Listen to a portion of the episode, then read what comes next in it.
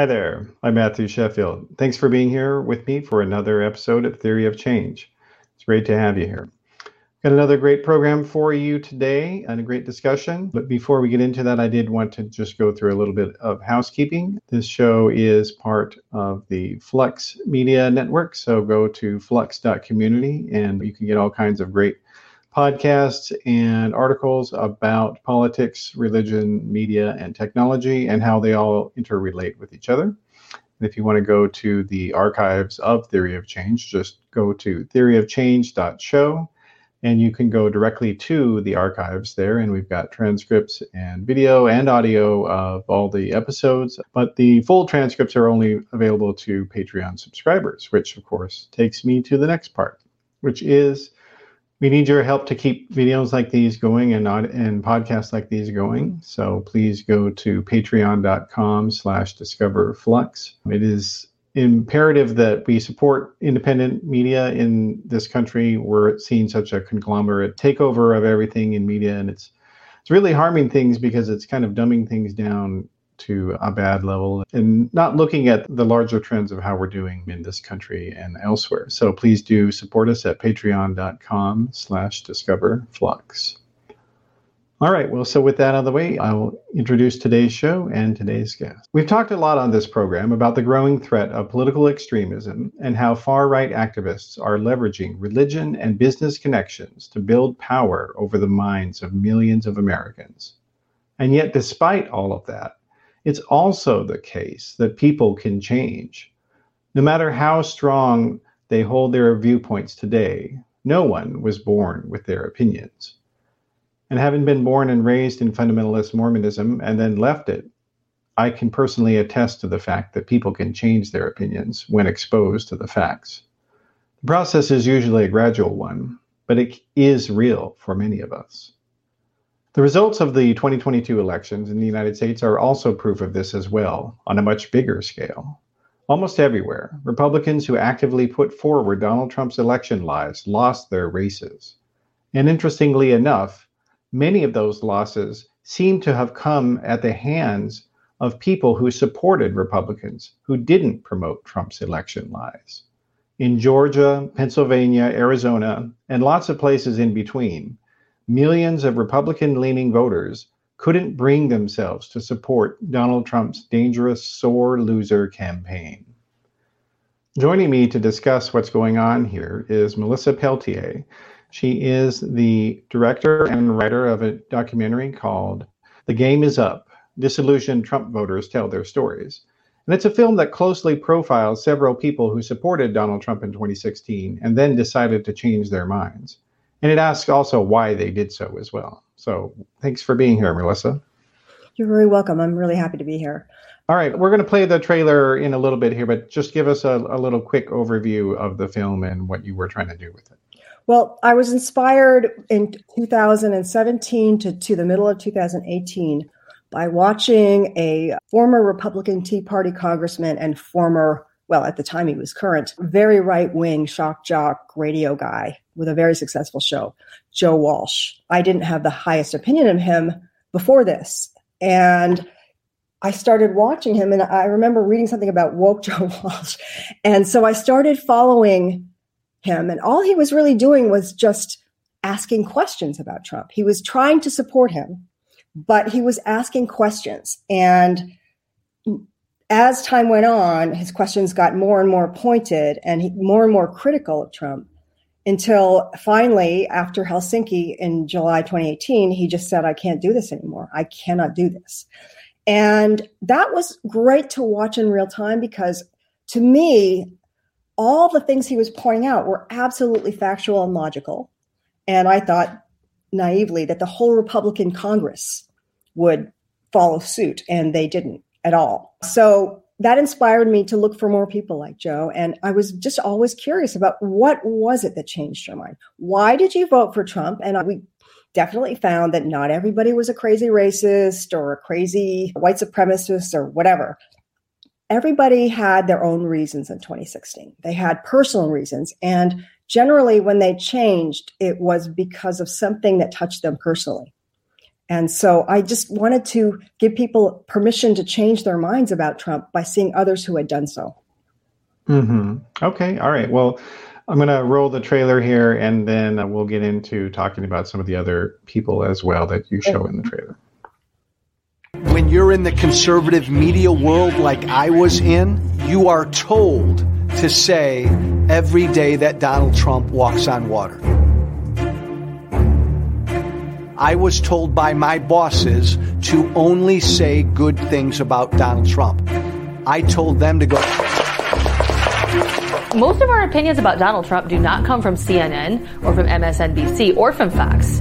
Most of our opinions about Donald Trump come from Donald Trump himself. People say, oh, I should get over it, I should move on, but it's like, how can you? I mean, they lied about liberals, lied about Democrats, lied about Trump. It's kind of hard to just move on. I know quite a few people my age who are in the Republican Party who they're thinking about leaving the Republican Party. They're thinking about leaving this Trumpism, this phenomenon.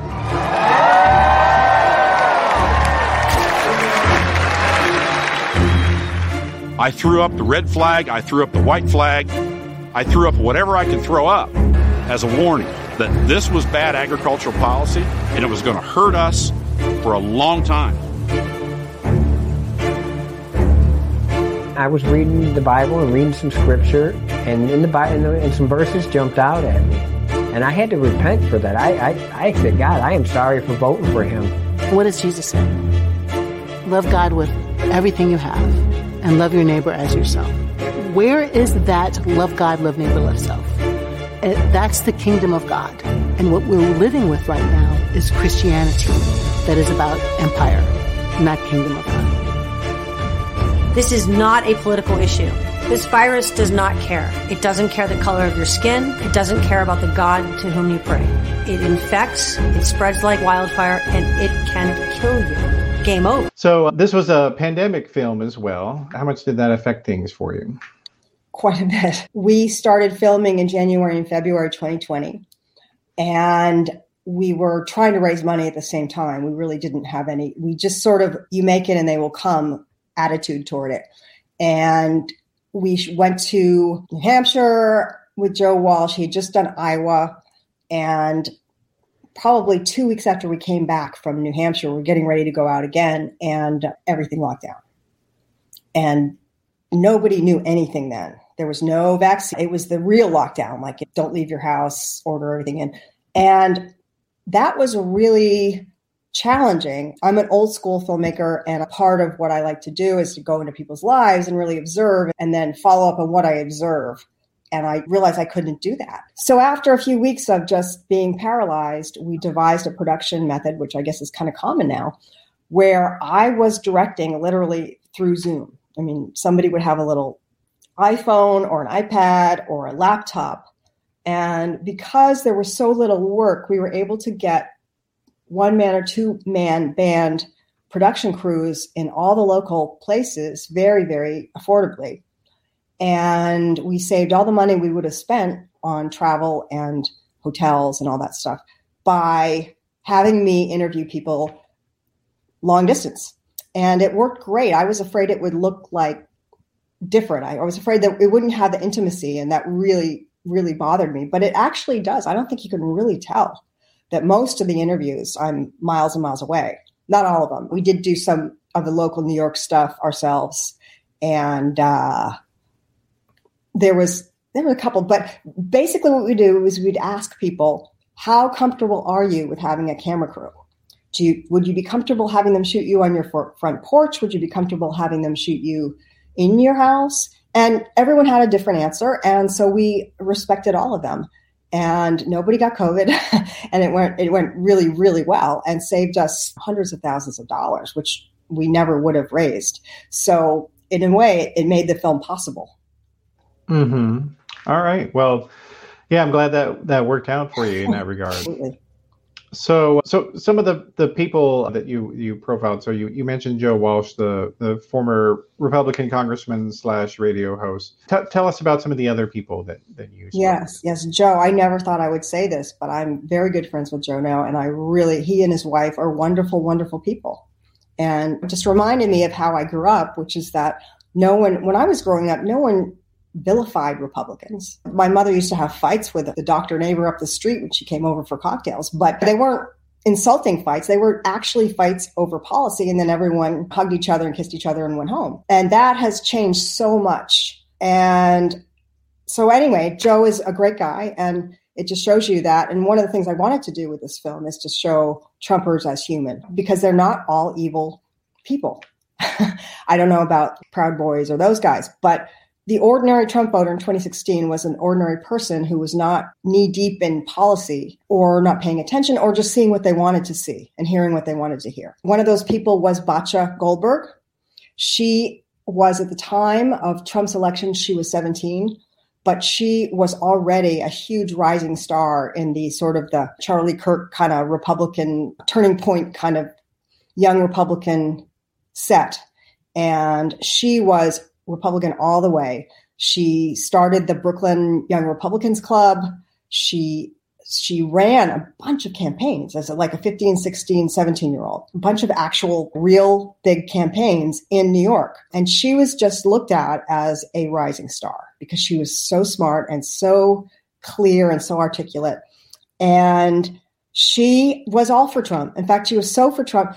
She went to a bunch of rallies, stood in line for hours, and she went to the inauguration. She was working on a campaign of a guy who was running for mayor of New York, and he got tickets to really good seats to the inauguration and to the best inaugural ball. With there's a photo of her there with Kellyanne Conway, and she said it was the best time of her life. She felt so important and wonderful, and she remembers seeing the people in the crowd who were saying, "Not my president," and she she said, "I really thought they were just mentally unstable. I, I, I didn't know what they were talking about.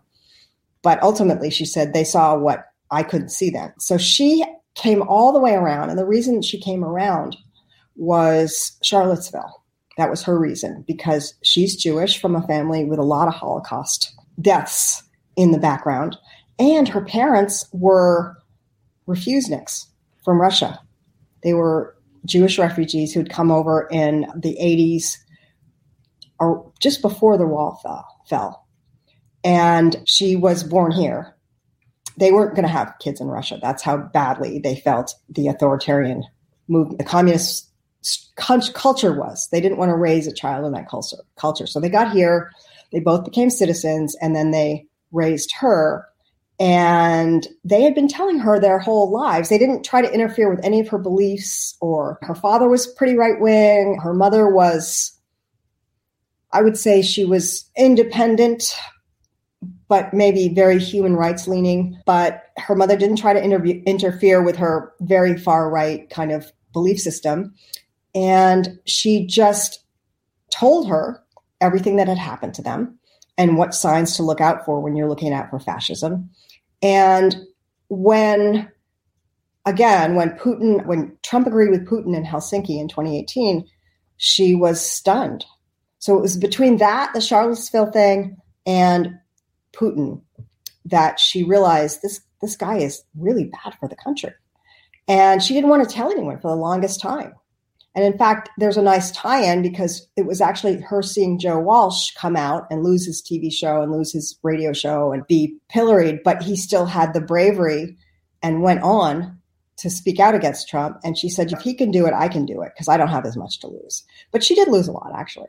But she is a brilliant young woman, and her first election that she voted in was 2020, and she voted for Joe Biden. She's right now she's in college in, in Israel.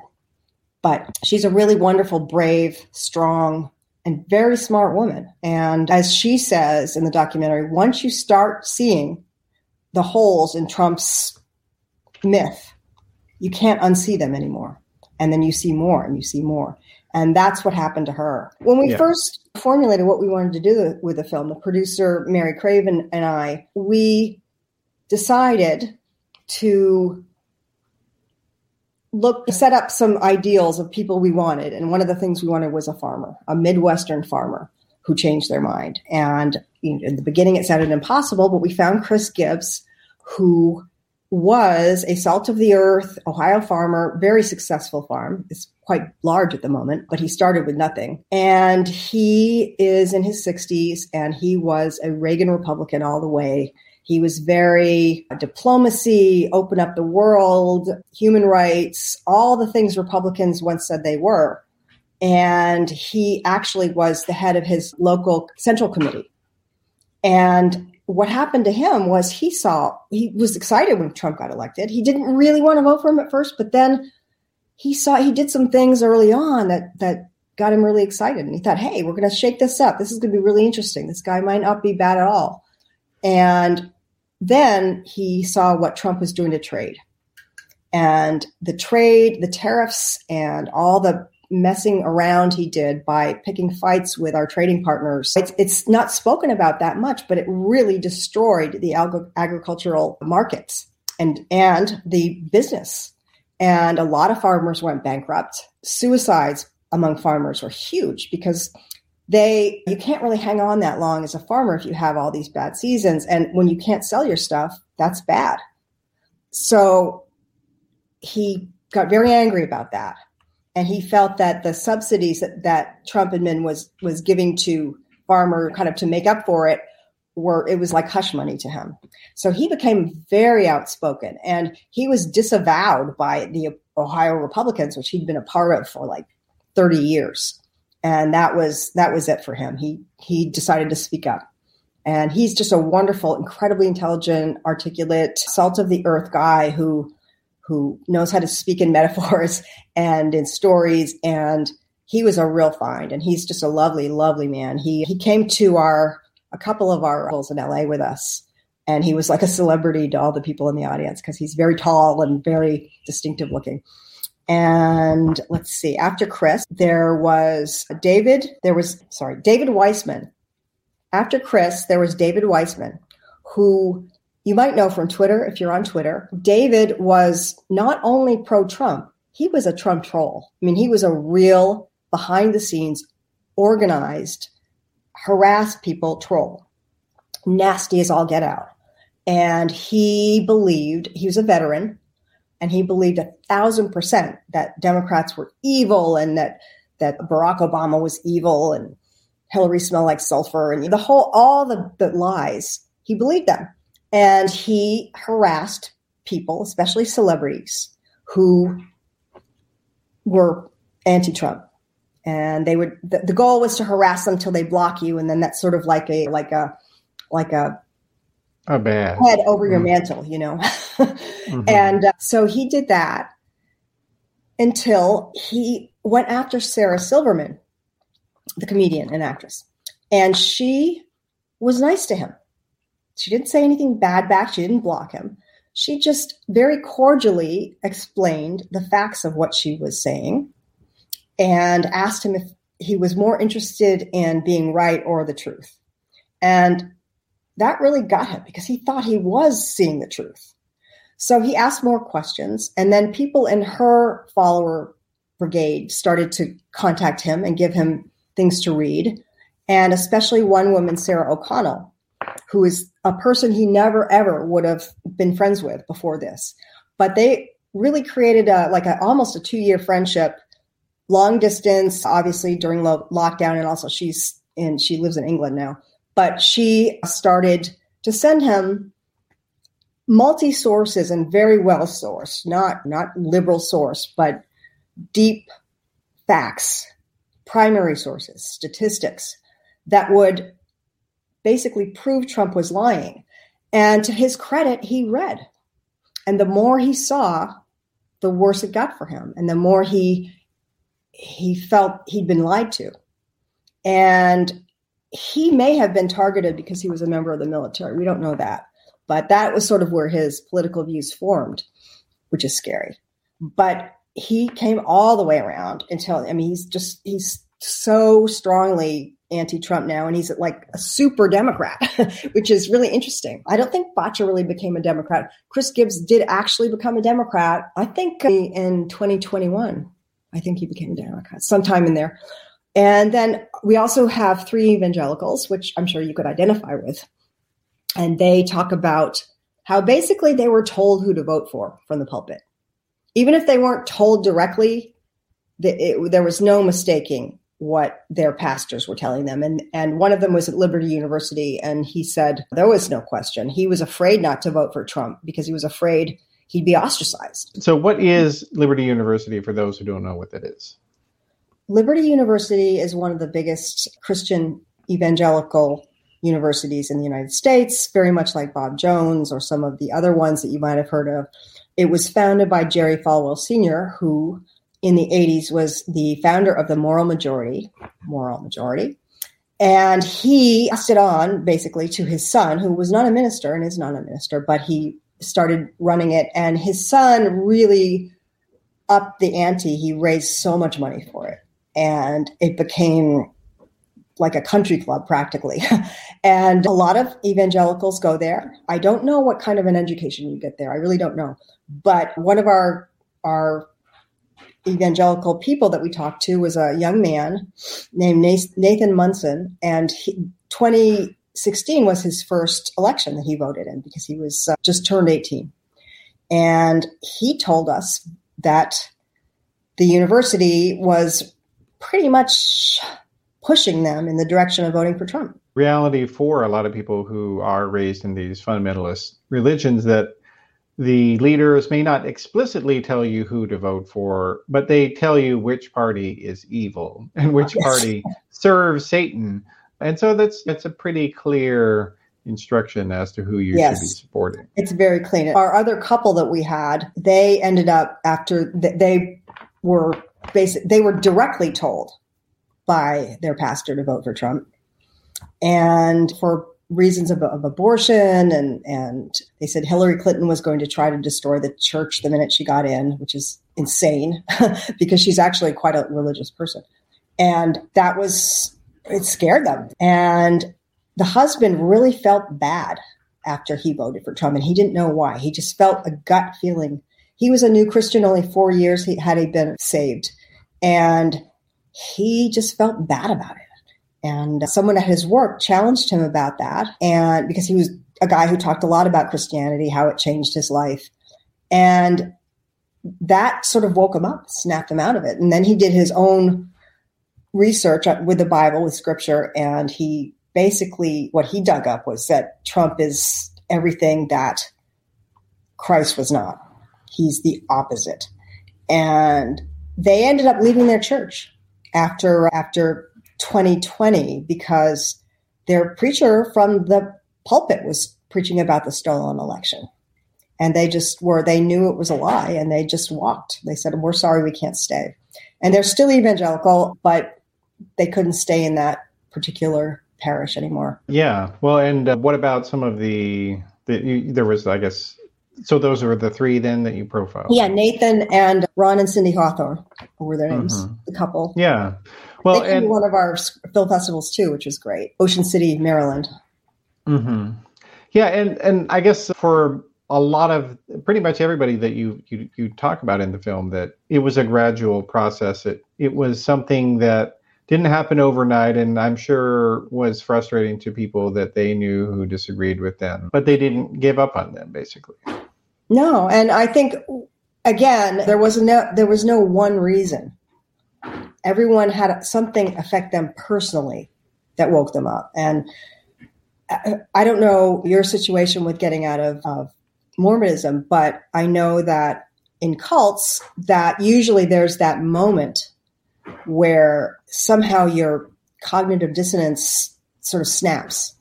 And what happens there is either you let in new information or you shut down even more. And these people let in new information. And that's the key to change and literally to living an honest life, in my opinion. Yeah. To be able to change when faced with new information that proves your old information was wrong. Yeah. Well, and, and that definitely was the case for me with, with leaving fundamentalist Mormonism. I mean, I had a, I had I had I had gone to church services every day of my life, basically, or every Sunday. Sorry, every mm-hmm. Sunday of my life, and I was I was 27, and I had just recently moved to a new place with one of my brothers, and the first Sunday that we were there, we got up in time to to leave, And I and I said to him, I don't really like going to it. Do you? I don't want to go. And he and he said, Neither do I. And so we stopped going, but basically once once that whole sort of the habit broke for us, we uh, then our, our parents started asking us, "Well, you still believe in it, right? You still believe in it?" And I and it, it occurred to me finally, I've never actually looked at the evidence of whether these beliefs are true. I had just I had been told from a, my childhood that they were true, and I never had assumed otherwise. And and and I kind of had a same a similar thing with my exit from right wing media and, and, politics that I I had because again I had brought brought up and I had developed a career in that world and basically I, I, I, had started writing a book to sort of try to get so after i left mormonism I, I, became non-religious and i spent a number of years trying to get republican and right-wing activists to become more tolerant of non-christians hmm. and non-religious people and in the course of writing a book that was kind of urging that i realized you know what this could be the best written prose ever and it wouldn't matter right. because they think that what they're doing is serving God. And I can't argue someone out of that. I think some of them, I think most of them think it, really believe it, but I do think a lot of them use it, use that excuse. And usually they're the ones in they're in Congress, and religion is a, a, good tool for them. Mm-hmm. No, use it as an excuse of what to, to themselves or to the public. Well, uh, as an excuse to to lie, really, to, uh, an excuse to be a hypocrite and lie publicly despite what you're really doing privately because you tell yourself you're lying for the greater good and you're lying for the glory of God. And I, I don't read anything in the New Testament anyway that condones that. But mm-hmm. I read it several times. I mean, I was raised I was raised Catholic and Episcopalian, and and also I was raised. My mother was agnostic, but she wanted me to understand world religion. So she used to take me when I was really small. I mean, like we're talking like six, seven, eight. To she took me to a number of synagogues. She took me to Greek Orthodox Church. She took me to a, a Buddhist retreat. I mean, she she wanted me to see, and she used to say, and she was way ahead of her time. She was also raised Episcopalian, and my grandmother, her mother, was sort of my mentor in that religion, and I I actually did return to it for a long time. But she used to say that every religion has some piece of the truth, but the minute somebody tells you they have the only truth, run. she used to say that all the time. And I really, that's sort of what I live by now because eh, what religion you are is an accident of how you're born. So is most of the world that is Islamic, not Christian, are they all wrong? Just because of how they were born, where they were born, to whom they were born. I mean, it's it's when you take it apart, you realize that religious doctrine is a choice, and it's often used to control people not to bring them closer to God. Hmm. Yeah, well, now I guess since the film came out, um, have you have you been contacted by people that wanted to share their own experience with you, or or experience with people that they knew who had yes i've had, had, a lot of people talk about people they knew i've had a lot of people show the film to people they knew and i, I don't i haven't gotten any good anecdotes about changes i got a, a recent anecdote about somebody who had convinced their sister, but and, and felt just so grateful that she was out of the, the cult, but felt like she was still sort of fudging whether Trump was great or not, and that that he was really excited that that she saw this because she pushed her even more further that way because it, we vetted this a million ways to Sunday. I again, I'm, I come from old school. I come from an era where when you did a nonfiction program for, say, NBC, you had to have three references proving any any claim you made, and that doesn't happen anymore. I mean, you don't have to have anything. So that was really important to me, and and and my my co my colleagues, Mary Carey Craven and Arliss Ernst, who was our co-producer and editor, I mean, getting the stuff right and making sure the sources were right and correct was really important. Yeah, well, you, you don't want to be wrong in a movie talking about disinformation.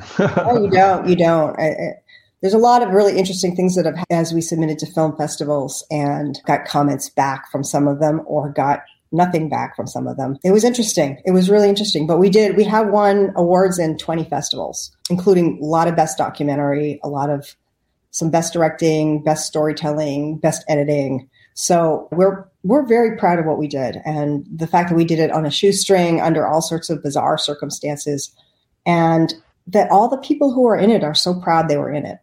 And nobody had second thoughts. There were people that we were looking like I had a, a dream of a border a Hispanic family living on the Texas border who had been there for a long time. This is like very specific, but who voted for Trump and then realized that Trump was coming for their land to build the wall. And that happened to a lot of people. And we did reach out to some of them who were, in the worst way, had discovered what Trump was really about.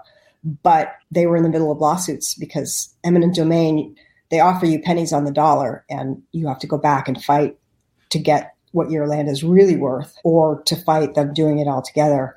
And so nobody wanted to be speaking during their lawsuit, which makes sense. And then there were also there were also there was a few other groups that I was I was hoping to get an African American man who was conservative because there's a lot of that. Not too much, thank God, but there's there's a very sort of staunch anti-LGBTQ male thing in the in the African American community, and that sometimes causes people to vote for people like Trump, but also Trump appealed to men who felt like they were men, real men, which is insane because after five times dodging the draft and a guy who puts on makeup every day and doesn't uh, comb over and fake spray tan and is just incredibly vain is is really and has never I mean his the only sport he does is golf and he doesn't even walk. That's the only exercise you get golfing is walking on the course and he drives. So i mean the fact that he was he was put up to be this great macho guy but you know he has the rhetoric down and so i wanted a guy from that community who had changed his mind and we looked and looked and we didn't get anyone who wanted to talk which mm-hmm. again mm-hmm. a lot of times people would talk to us and then change their mind they're happy to talk on the phone but when you really think about sitting in front of a camera that everyone's going to see and that was it. It was that peer pressure. And it was that peer pressure that I was trying to, to reach through, to break with this documentary because so many people are in communities that all believe the same thing, especially evangelicals. They're in sort of semi isolated groups and they don't know anyone who didn't vote for Trump. I mean, that's just how it is. You don't, I mean, you don't go to a barbecue and talk about anything but how great Trump is and how awful the Democrats are. And so my my theory was there were people out there who were probably very good people who were going to bed with a knot in their stomach a lot, but they didn't feel they had any permission to talk about it. And I just I wanted people to see that other people had done it and done well, and, and yeah.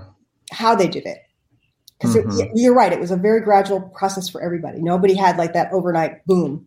They had they had instigating moments that pushed them all the way, but there was always a long, long period before that. So I just to go back to something you were saying mm-hmm. earlier there that because of, of geography and because of political sorting, urban lib and rural conservative, a lot of people they really never come into contact with somebody who disagrees with them politically unless they might happen to be related to them. But I mean, especially where you live in New York, your average true believing Trump voter, it's almost like just just a fictional character you see on your TV actually it's real. You got to realize Staten Island is incredibly right wing. It's it's where a lot of working class. My my husband grew up in in Brooklyn, in a very working class family. His father was an iron worker, and his brother was an iron worker, and and his grandfather was a mounted cop, and the people they hung with were cops and firemen and, and iron workers and and worked in in uh, for the city and they were they're very conservative. And they they were democrats for a long time. And then they started to change probably around the bush era when democrats started to be portrayed as traitors because they were against the iraq war or they they were for the iraq war but then they discovered bad stuff about it. And so we are actually the thing about new york is it's very it is a melting pot. It runs on immigrants so it's very diverse, the city. I'm out here in Rockland County, New York, which is about 40 minutes north, 30 minutes north driving. You can't take a subway here. It's more of a small town. And it's heavily red. I mean, I would say it's probably not so heavy, but it's like 55, 45. You know what I mean? I mean, it's like, it's, I, I was always mm-hmm. surprised. I, and I didn't learn that until after Trump, really. I didn't learn how, but yeah. I go on some of these hiking trails and some people I'd like known and been friendly with and just adored for years suddenly started saying things that I knew weren't true. And I was mm-hmm. really shocked. So that's not necessarily true. And it's not, nor is it in Massachusetts where I was born and, and we have our, we have a cottage on the beach there. Um, mm-hmm. Yeah. Well, I guess nonetheless, though, I mean, for your average Manhattanite, left wing Manhattanite, for a lot of them who have only lived there yeah, or Brooklyn yeah, yeah. or something like that. Sure, like you know, they uh, yeah, they they they don't see it's like it's it's hard for them to fathom why someone could support Trump or support Republicans and not just be just this flagrant racist or something like that. It's it, yeah, it's and, it's not real. And that's why I wanted to also show the, these people as human. We're just all flawed human beings trying to do our best and sometimes our best is influenced by things that shouldn't be influenced by. Mm-hmm. Well, and and that in, in some cases there might be people who work in some industry or live in some area that yeah. it actually might in fact be better for them to do it personally. But and and yet for a lot of I think a lot of analysis that you see in progressive or left of center media sometimes that there's this idea that well th- this idea what's the matter with kansas that people can't possibly right. have a reason for backing right-wing ideas and and of course and the reality is i right. mean it is true that these politicians and whatnot they actually are making anti-populist sentiment but if you're not in policies but if you're not conversant in this stuff Sure. But how, how are you going to know what their policies exactly. are? and are I, not. I that's people are sub- subjected to biased information and they have no idea it's biased. And I would say that on the left as well, but primarily on the right because they have Fox News and they have the the crazy right wing media, which is getting, I think, crazier all the time, just saying ridiculous, outlandish, not true falses, falsehoods.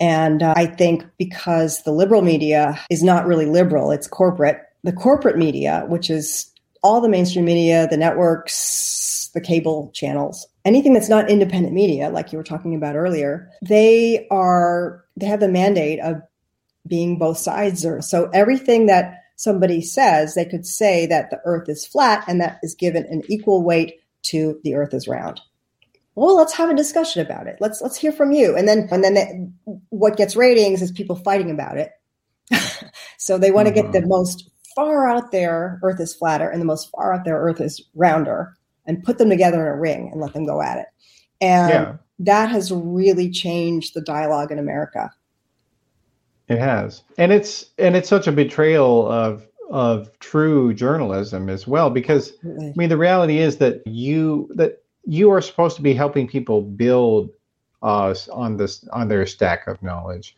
yes. not yes. continually making them start over and i think like even if you believe in the this this marketplace of ideas quote unquote i mean the reality is like when you go to a supermarket you're not seeing the supermarket say hey we're going to sell you beef that is uninspected and we're going to offer you beef that is inspected. And you can choose which one you want. Do you want the unex- un- uninspected beef? Because you know what? It's going to be half the cost. Right. But you might get really sick from it but hey you know what? It might be half the cost. And and here and the reality is some people that's a, that's would buy that they would buy that beef, of course, uh, because it's cheaper, and for right. whatever. And and it's the same thing with with uh, information. That right. as a as an information purveyor or journalist, or whether you're a social media company, you have an obligation to have quality control in your marketplace. Yes, yes. and I think America, one, our First Amendment is one of the envies of the world, but at the same time, it has been weaponized against us.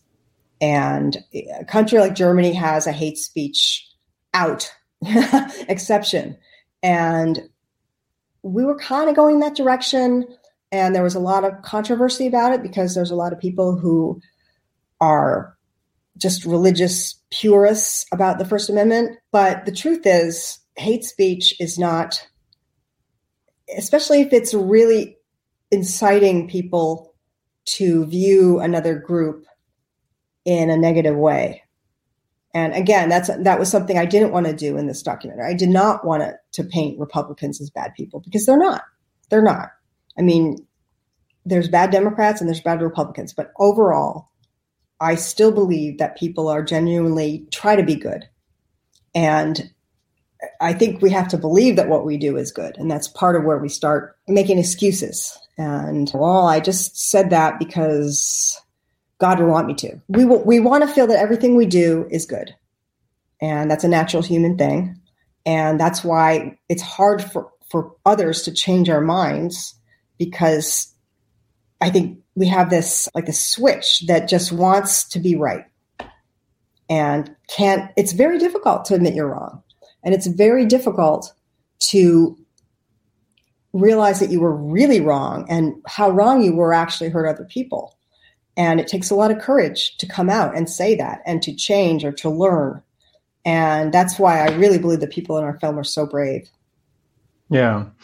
Well, now it's also the the, the radicalization. I mean, because it, it's a little bit tricky because on on the one hand, these people with these extreme far right fundamentalist beliefs, they've always been there in the Republican Party. They, sure. They've always had power. I mean, Jerry Falwell, as a person you mentioned, but you know, Trump brought them to the forefront and ended up really empowering a lot of extreme extremist people like Kanye West, like that Nick Fuentes guy. But the, I mean, the, the, the reality is though that because the Republican Party has gotten more extreme, Democrats ha- have had to adjust how they campaign as well, and and I think that well, I'm curious what you think about what what Joe Biden has been doing in the past two two to three years since he came in. Well, Joe Biden was always a centrist Dem. he was always extremely human rights motivated, but he was also a centrist, and he was the the, the glad handing guy who would work across the aisle and get compromises done in all the time he's been there. And I think he is now further left than he was because he realizes that their base is becoming further left. But what is further left, really? I mean, is it we want to be communists? I haven't heard a lot of that from really anybody except the super fringe. People who are anti war all the time, build flowers instead of bombs or whatever. That's not the majority, I don't think, of the Democratic Party. Certainly not the Democrats that I know and have grown up with. And have I've lived in very democratic places like LA. I mean, that really Hollywood, LA was. I would say that was much more like your, your example of people who never saw a Trump supporter. if you're in that entertainment industry, it's really really hard to see one. I mean, even if even if you've got like a studio head who does vote Republican quietly, you're not going to hear it. So, but you do, there are a lot of people who do that, by the way. There's a lot of people who are very anti tax, anti regulation in the businesses, and they will quietly vote Republican now and then, or maybe more than now and then. But you won't be hearing that publicly. And so you don't think anyone believes it. So that is, that's part of it. But Joe Biden, I think he's done a good job and I think it's been amazing what he's been able to accomplish with all the, the boundaries that, that he's been given with a Kyrsten Sinema and Manchin in Congress and not being able to get a majority. And now she's become an independent today, which, and she said, don't worry, my beliefs and my actions will not change. And I said, that's like, that's what I'm worried about. but Mhm. um, well, I guess I'm thinking about like his idea of talking about the ultra MAGA re- Republican, and say, he's trying to. Biden has been putting a, a strong emphasis to try to say that these are different than your conventional previous Republicans. well, Is they that- are. Yeah, and I, I think that, that that was effective. I mean, think it's yeah. affected too, and I think I, I don't think he said it. I mean, he it's been misquoted, but I don't think he. I thought he made it clear he's not talking about all Republicans. He made it very clear, and Joe Biden is a guy who I, I like that he's he's so much older now and he's lost so much in his life because I feel like now he can actually he's not as as concerned with being loved by everybody and he's more concerned with doing right. And I believe that he wants the best for this country. He doesn't want us to be communist. He doesn't want us to be socialist. He wants a little more fairness, which is really speaking of people who I haven't met other people. I've talked to a lot of Republicans and read a lot of Republicans who clearly have never met a Democrat or have never really had a conversation with one because they wouldn't say the outlandish things they say, like Mhm. like uh, drag shows are grooming. Well, drag drag has a wonderful history going back to the Greeks, the ancient Greeks. That's where it started. I mean, it, it wasn't drag like we see drag now, but men dressing as women and going on stage and really dressing as women is an old tradition of the theater and and a beloved tradition. And you can look at like Mil- Milton Berle, not a communist. Milton Berle. Who are some of the other people who well, Well, actually, Rudy Giuliani has done drag. yeah, yeah, yeah. I mean, it's it's Milo Yiannopoulos did Mhm. drag, but it's drag is just first of all, some people who do drag aren't gay. Some people, uh, most people aren't trans who do drag. And I have my house in Cape Cod is in a in a very very LGBTQ area. I mean, one of the top areas in the country. And I've grown up going there every year. And I saw drag show. I saw, I guess I grew up believing this was all normal because it is. And that's why it's, it's really astonishing to see it being so rapidly weaponized against people I care about, a lot of people. hmm Yeah, well, I, and I think it's it's a way to kind of smuggle back uh, those issues that that the far right lost on. So, like, they never got over a same-sex marriage, and No. and and you and which is interesting because like the the right wing elites never got over it, but their voters actually did. So, like, when you yeah, poll, isn't it like isn't it up to like 75% or 71% or something? I, in the country itself, like 70s, yeah, but like even a majority of Republican voters Oh yeah. support same-sex marriage, and but but and, and and it's something that you know, and this really does illustrate the dichotomy that I think a lot of, of people who are left of center don't quite get is that the Republican voter, the Republican electorate, is very different from the reactionary faction Yes. that controls the Republican Party. A lot of people don't ones. get that. Yeah, no, and and that again, that was another thing I wanted to point out in our documentary. Republicans, like Democrats, are ordinary people. Some of them are jerks, and some of them aren't. Some of the Democrats are jerks, and some aren't.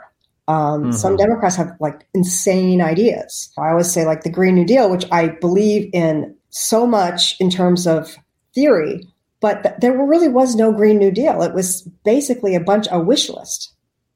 I mean, it wasn't Mhm. policy; it was a wish list, and even that has been weaponized, but also by our side too, because super left people will scream that it has to be, you have to enact it tomorrow.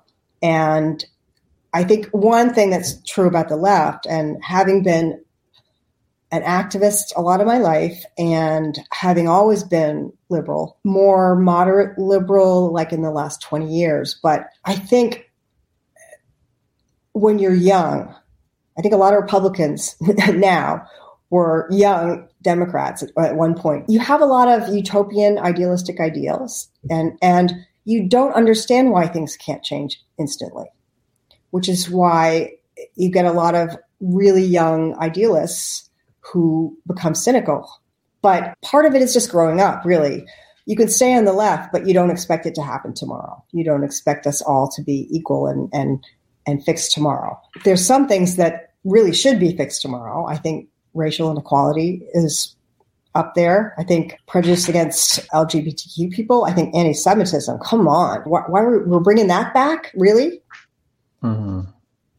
well, and I, the other thing I think that's important for Americans to understand is that, like, our political spectrum is distorted. It's it's shifted further to the right. Yes. Uh, than yes, and people don't believe that in the world are, and like in other countries, the conservatives they support socialized medicine. Oh yeah. In other countries, they support high, much higher minimum wages than we do. They support union negotiating Longer with all large companies, and, and Yeah. yeah. and some of and in France they're pushing for a four day work week. The conservatives are, Yeah. and so like and and and that's something that for I think a lot of people th- there's this there, there's a tradition within conservatism as a philosophy that has gotten lost in the United States, which is that conservatism is actually moderation.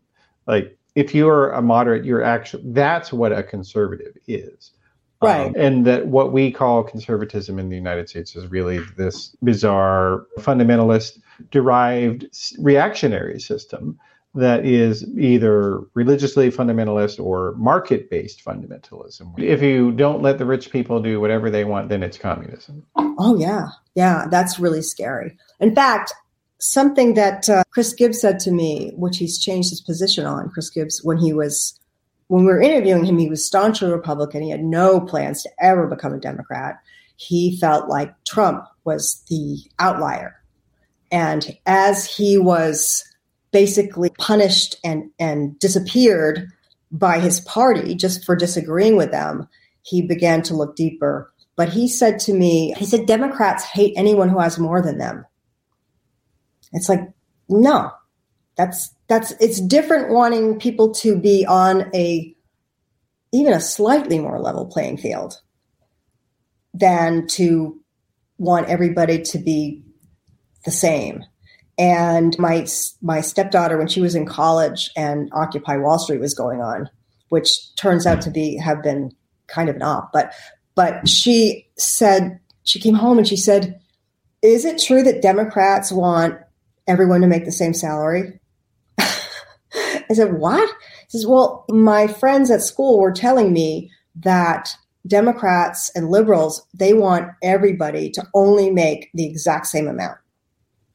And uh, I don't know if that's true of the very, very, very far extreme left, but I've uh, no, no. I, I, I think your mainstream Democrat, which I sort of am at this point, is pro capitalism, but we want guardrails.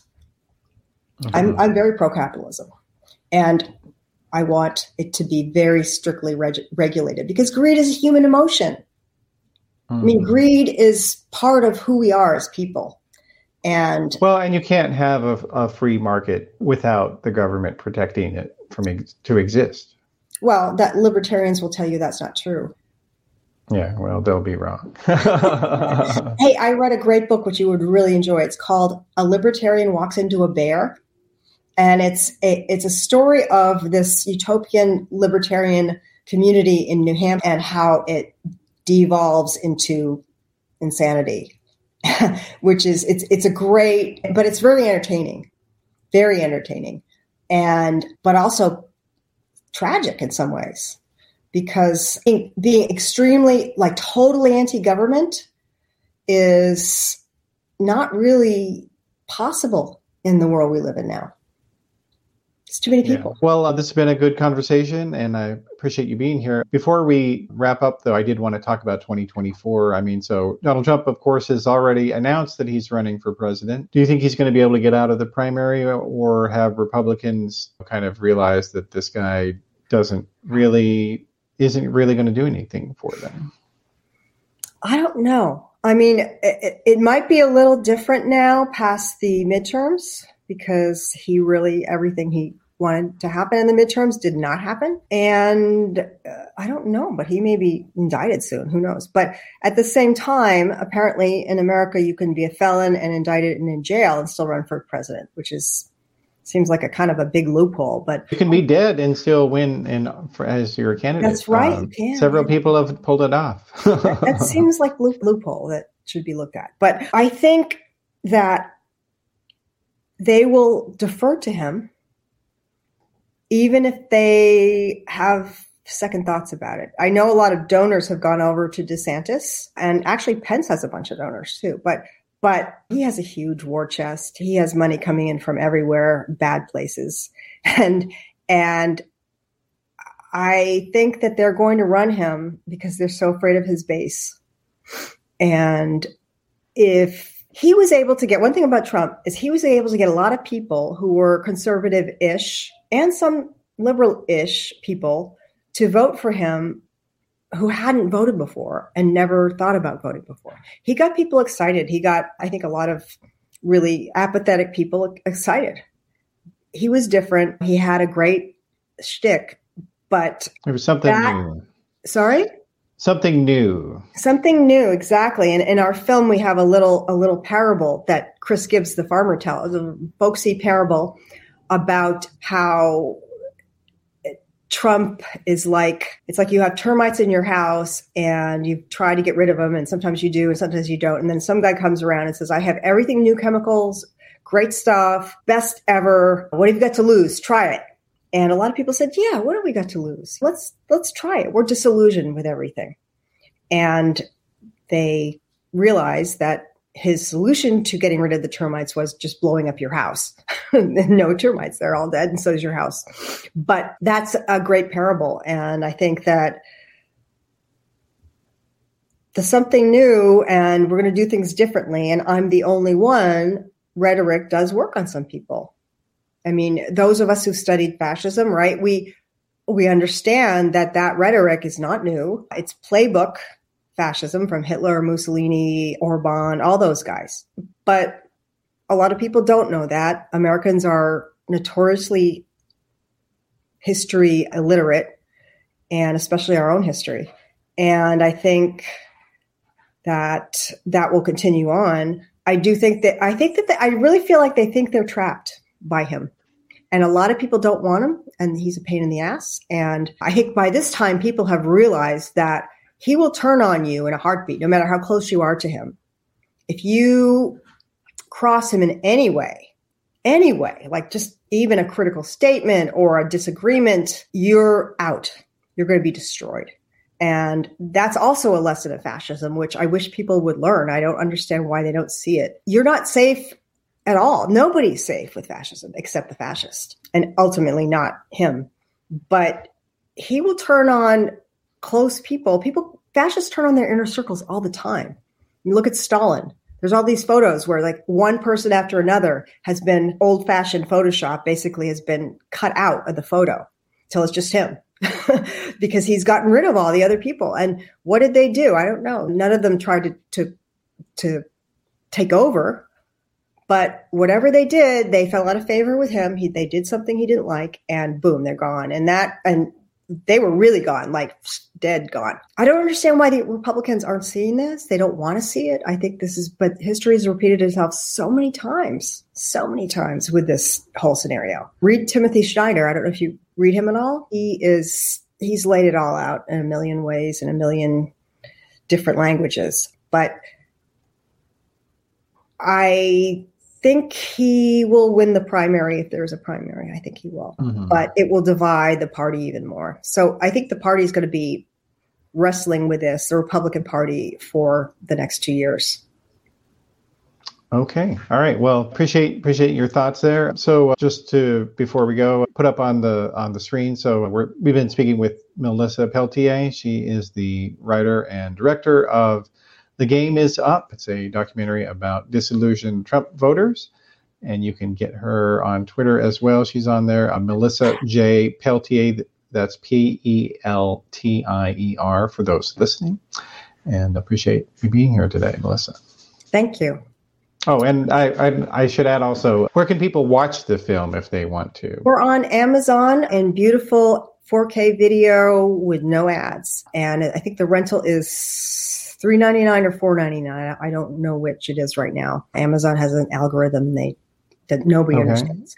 But can they watch um, it anywhere else? Yes, you can watch it free with commercials though at Tubi. A lot of people have Tubi and it's a great service. And then also you can watch it at YouTube at indierights.com. Indie Rights is our distributor.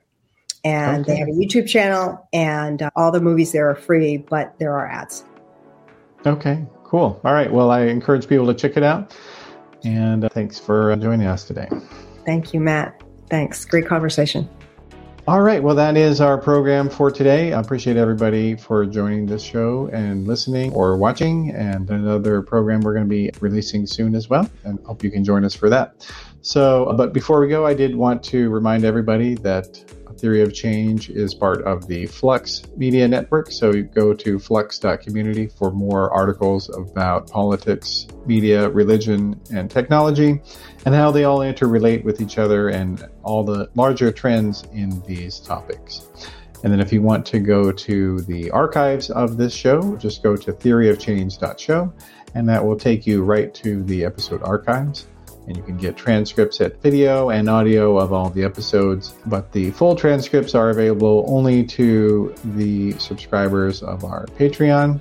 So you can support us, and we definitely appreciate that. Need your help to keep doing this. The address for that is patreon.com slash discoverflux.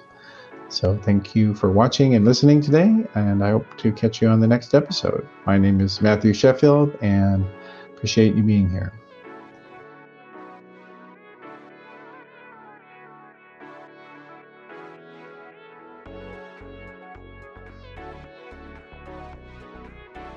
Thanks for listening today. Theory of Change is made possible thanks to people like you. If you liked what you heard today, please be sure to subscribe on your favorite podcast platform and leave a nice review. That actually is really helpful. And if you really want to support the show, please click on one of the donate links that are in the show notes. High quality content doesn't create itself, so you can really do something great from my standpoint by showing financial support. Theory of Change is part of the Flux Media Network. We're a new media organization providing in depth podcasts and articles about politics, religion, media, and technology.